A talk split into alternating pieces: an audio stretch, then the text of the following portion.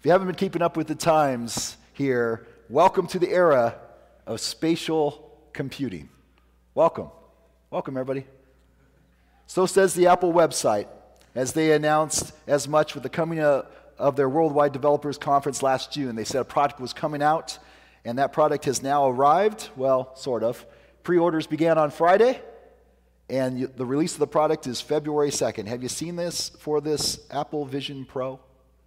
Has anybody ordered theirs yet? I did not order one, uh, in case you're wondering. $3,500 starting price seemed a little bit high to me. But I did watch the nine minute video, the film online. And the whole thing looks, I have to say, very, very cool. And Apple, of course, is banking on that. But perhaps even more on the possibility that, like their earlier offerings in the market, if you think back to their entry into the personal computer market and even into the iPhone market, uh, they're banking on the idea that this release might not merely respond to kind of the present times, but would actually shape the future and how we engage in these types of products. The background soundtrack for Apple Vision Pro is a song entitled Let's Live, if you watch the film. And perhaps that's a nod to the anticipated life shaping, if not altering, effect this new form of computing will pose on markets, on industry, and on persons as well. But as revolutionary as this might all seem, right? As cool as this might be, as slick as this might turn out to be, and as, as, as technologically advanced as we might uh, look at this and see all that's housed in that product, Apple Vision Pro is a product that reflects the era in which it's being launched. It reflects that. That's another way of saying few of these would sell in the Bronze Age. Had we ourselves not been versed in such things as personal computing, had we not been versed in media on demand, had we not experienced video calling, or even of late computer generated graphics that are starting to look more and more realistic, because when you have an Apple Vision Pro on your face and you look like you're scuba diving, the person you're talking on video conference can't see you, right? Well, now it automatically generates your face that's talking. All right, get freaked out now. But have we not seen that before in the movies and all kinds of things we see online? Had we not experienced working remotely for a season? This type of device wouldn't make any sense. But demand for this product of this, this sort would be in high demand because of all those experiences. It's a product of the time in which we live. It draws on the values and interests that we hold today. In fact, market, marketing says as much. Apple has said this in their own line. They say, so you can do the things you love, that's today, in ways never before possible. That's looking to the future. But Apple isn't alone in this. Throughout human history, we see how technology is both tethered in the present while at the same time it's advancing. It reflects our current interests, but also looks towards the future or future vistas. Now, if you're not freaked out yet, if 1984, if you haven't read 1984, and you're thinking, wow, this is just one more thing in technology that's doing all these things, this is all something that we also do as people.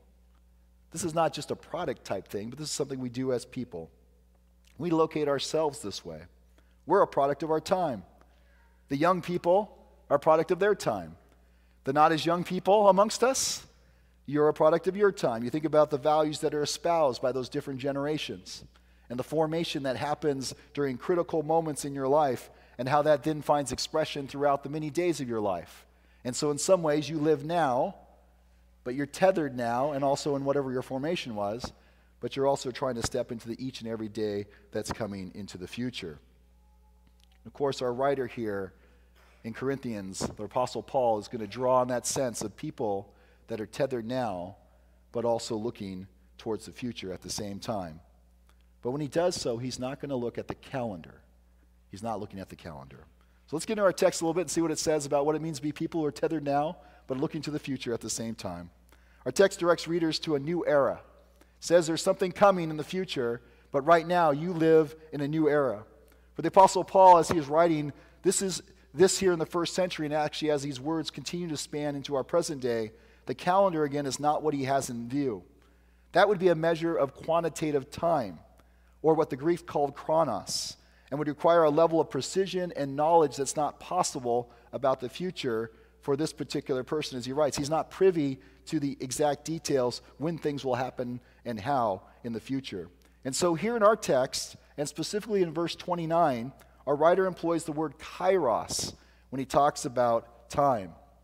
Now, you might have read a few years ago, uh, New York Times op ed columnist David Brooks had an article in which he juxtaposed these notions of chronos and kairos when he writes The Greeks had the concept of kairos time, which is not quantitative like our normal conception of time, but qualitative, rich or empty, the meaningful hour or the hurried moment. When you're with beauty in art or in nature, you tend to move at kairos time, slowly, serenely, but thickly. These words, of course, are offered by Brooks within the context of a piece he entitled, or at least subtitled, A Small Rebellion Against the Quickening of Time.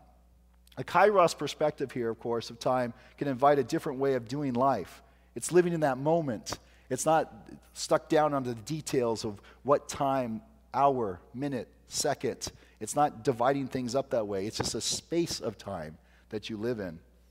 And of course, I've become more aware of what it means to live in Kairos time amidst Chronos time because for Christmas this year I received a new watch. I'm not a watch wearing guy. Usually I wear a watch until the battery dies and then I stop wearing it. Just put it away for a while. And then I get around a few years later putting a new battery in and I wear it for a time, then it dies and I put it away again.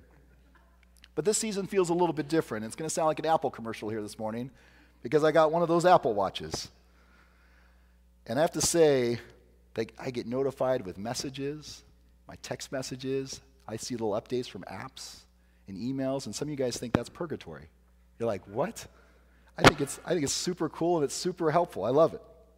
But at the same time, though I have a growing awareness that this all can easily spiral into what Charles E. Hummel famously called the tyranny of the urgent, where according to Hummel, your greatest danger is letting the urgent things crowd out the important. So at key moments, I take my watch off and I stow it. At night, when we go to read to our kids, I take the watch off and I put it away. I don't want to be a distraction. Also, they always poke at it all the time, too, so. but we put it away. Awareness of the moment invites a response when you're living in that moment, when you're living in Kairos. The Apostle Paul hopes his readers, too, will heed the moment and live lives that reflect as much. Not just because of Kairos, but because, as he says, the appointed time has grown short. The time is compressed, it's drawn together. It's for a limited time. That's what we might say here. It's like the McRib sandwich. Well, not exactly like the McRib sandwich, which supposedly is for a limited time, but just keeps coming back over and over again. The lies. But it's limited time, it's short. That's where, according to Paul, these ancients and us moderns now find ourselves. The place where we live now is in that shortened period of time, that compressed period of time. But what does that mean? What does it mean it's compressed? How did it get shortened? Well, the same kairos is employed earlier in the letter. Paul will write in 1 Corinthians chapter 4, specifically in verse 5, he'll reference Jesus' return. He uses that word again the second advent. And of course, Paul covers this ground at other points in the letter as well as elsewhere. You can look at 1 Thessalonians chapter 4, for instance. And so the effect here is to live in light of what and who is coming. Our present era we live in, again, not a calendar, but we live in that expectation that Christ is coming again and is going to come at any time because the time is short and compressed. And so it changes how we live now in light of what's coming in the future.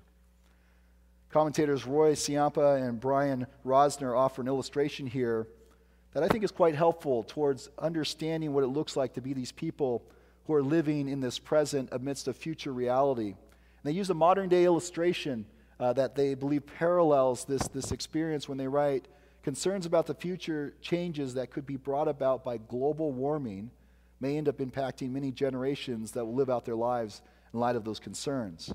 Not necessarily knowing if or when major global changes will significantly change their lives or that of their children and or grandchildren. So each generation may hand over the baton to the next with the understanding that even if they and their children live out their whole lives without seeing radical changes brought about by global warming, they are not exempt from the need to live their lives differently in light of those concerns. Thus, the future of a world transformed by global warming is already breaking into our present, conditioning the attitudes and behaviors of people today. So we live this way already, and we do it in other pursuits. And to recognize that there is a place where the future of what might be coming, or in the case when we talk about Christ, what is coming and who is coming, changes how we live now in the present. It's the reason why in our house we wash Ziploc bags. Anybody else do that? Ever clean out your Ziploc bags and reuse them? Come on now. Come on. You know who you are. I've got a box of Ziploc bags that have been sitting in my garage for like a year, unopened, because we keep washing the other ones. Changes in the present in light of looking at what's possible for the future. So, similarly, Paul will outline in brief how these ancients and we moderns can live lives that are conditioned by what is coming and conform the life that God has for you and me. So, here we go. Here's what he outlines. First of all, we need to locate our text within its context. You get the idea of what, uh, why this was written here right from the outset of the chapter. If you look at the beginning of the very chapter in verse 1, now concerning the matters about which you wrote. Paul here is answering mail, right? So, dear Paul, got a question for you. So, he's answering the mail here. And the questions these ancients pose relate to sexual abstinence within their relationships as they think about single and being married. They're asking questions around this idea of, of abstinence. Should they abstain? How should they pursue this part of their life? And here's what Paul teaches them in verses 1 through 9. So this is outside our text, but verses 1 through 9 of the chapter. Paul here will endorse the single life, he'll endorse it, not to marry. But at the same time, he recommends marriage to prevent sexual immorality. He doesn't want people to live lives that are sexually immoral. And so he, he recommends to them to, to get married if that's going to be an issue for you. In verses 10 through 16, he then urges believers not to divorce. But at the same time, he offers concessions, or at least he concedes, that it might be necessary. There's places where divorce might be necessary. In verses 17 through 24, that's probably some of the most challenging words in the bunch particularly verses 21 through 24. And more than we have space here, of course, this morning to consider in full. But in short, the Corinthian Jesus followers are counseled at that point against making specific kinds of changes, things related to circumcision, things related to if they're slave or free. In verses 25 through 28, singles and married couples are counseled to remain as they are. Why? Well, note what Paul writes in verse 26. I think that in view of the impending crisis, it is good for you to remain as you are. He sees the short period that he's living as, as being very short. And so he's saying, hold fast, stay put here. Some of the specifics here might seem particularly dated to us moderns, right? Talking about slave and free, that seems like a dated reference or even irrelevant for the Gentiles among us. How many Gentiles are here this morning? There's probably a few, right? Circumcision might see, seem like, at least religious circumcision might seem to you to be uh, something that's irrelevant to you. But the effort here is the same as what we've already observed in regards to the era in which we live. That how we live is to be dictated by what is coming, what is going down. How we live now is to be dictated by what's, what's coming. But of course, Paul doesn't stop here. Instead, he goes on with a series of if this, then live as, as though, uh, or don't do this. And we'll see this. For verse 29, the second part of that, for those who are married, he counsels them to live as though they're not married. Now, some of you right now are getting a little wild and crazy when you hear that. Calm down. Calm down. Before we get too carried away with this one, remember what he's already counseled in the first part of the chapter about being married. So it can't possibly mean that you're supposed to walk around as though you're not married when you know you're married. All right? So don't do that. Or those who mourn. First part of verse 30. Supposed to live as though they're not mourning. Of course, are we supposed to walk around as stoics? But again, don't read this particular line here as independent of a larger context. Things like Romans chapter 12, verse 15, where Paul encourages mourning with those who mourn. Or even Philippians chapter 3 verse 18 which uses the same verb as he does here. Grief is real. What Paul's saying at this point is that when we mourn, that's not the final word. Something's coming that'll make that not the final word. Or perhaps the opposite here those who rejoice. You're not supposed to rejoice. Now, some of the, the folks Eeyore amongst us might say, Good, I don't want to rejoice anyways. I have no joy. The joy of the Lord is my impediment. So I'm not going to live that way. All right? Not going to live with joy. Well, again, read in a larger context.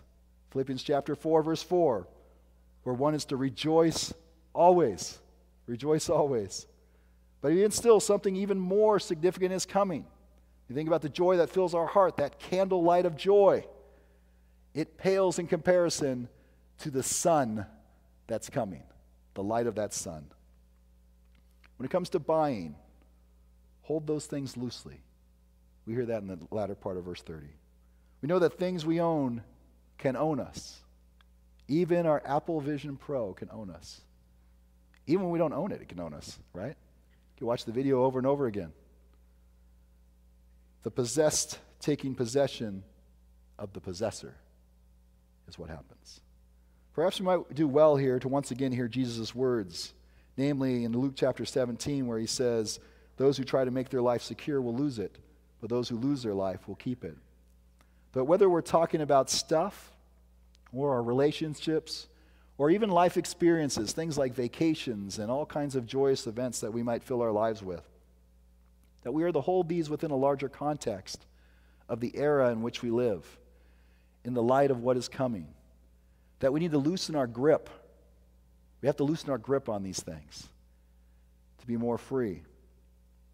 And of course, we see in verse 31 that in our dealings in the world in general, it's a kind of summary to all that has come before. So look out to whatever was missed here. That what we enjoy in this life right now isn't everything. So don't make it everything. But also, we don't live lives of total abandonment of our responsibilities in one another. For our familial relationships, our ups and our downs, our highs and our lows, even all the stuff. These aren't supposed to be the seat of ultimate significance. They're not the place of ultimate meaning. They're not what is coming. These are the present form of this world, the way we do and experience life now. And this form, as we hear in verse 31, this form is passing away. Kind of leaves us to ask more important, more significant questions in regards to our lives. Questions about how then are we to live? How then are we to spend and use our resources? What's in our view as we look out and we see all around us what's going down in the world? Well, in my 20s, I served a congregation that must have missed this section of the Corinthian letter. I think they didn't have this part in their Bible. No, I joke. I joke. But I received a lot of uh, concerned inquiries during those years as to when I was going to marry. No one was offering, they were just asking about it. they were very concerned for me, they're concerned for my well being. It seems that there was also a lot of concern about a single man uh, serving in ministry during those years. Well, in my 30s, I showed them I got married. I was working in a whole different context at that point. But the questions then came. And at that point, they are aimed at when we might be welcoming children into our family. That's how that, that's how that turned. We had a dog at the time named Molly. It's a great dog. Love that dog. But apparently that wasn't what they had in mind. All those probings, there's an expectation about how you do life.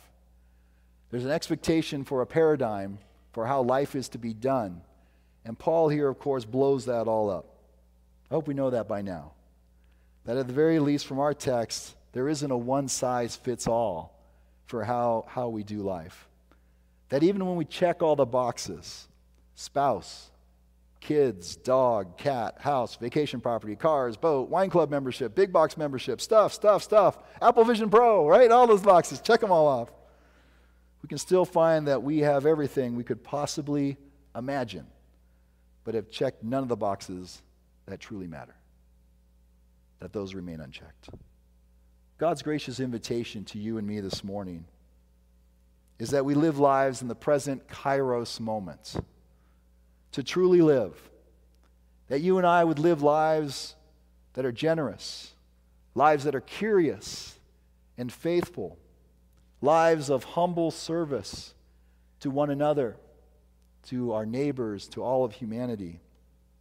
Knowing that we've been claimed, that we're nourished and sustained, and that we're assured in all this by the coming one who brings life to the full. There's an old song, and I close with this that I think many of us are familiar with. Certainly, when you hear the words, you'll remember this song, but I think it touches at some level into a lot of the pieces here that Paul's drawing us to in our lives.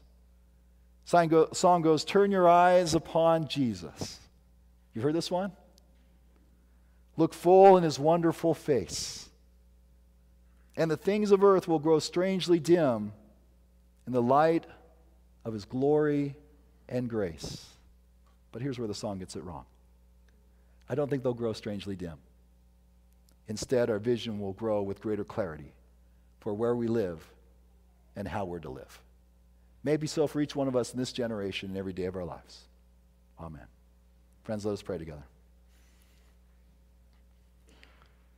Lord, we thank you for your great love for us, particularly as we come and hear words of counsel, questions that come and revolve around real questions that people have in life of how, how are we to live?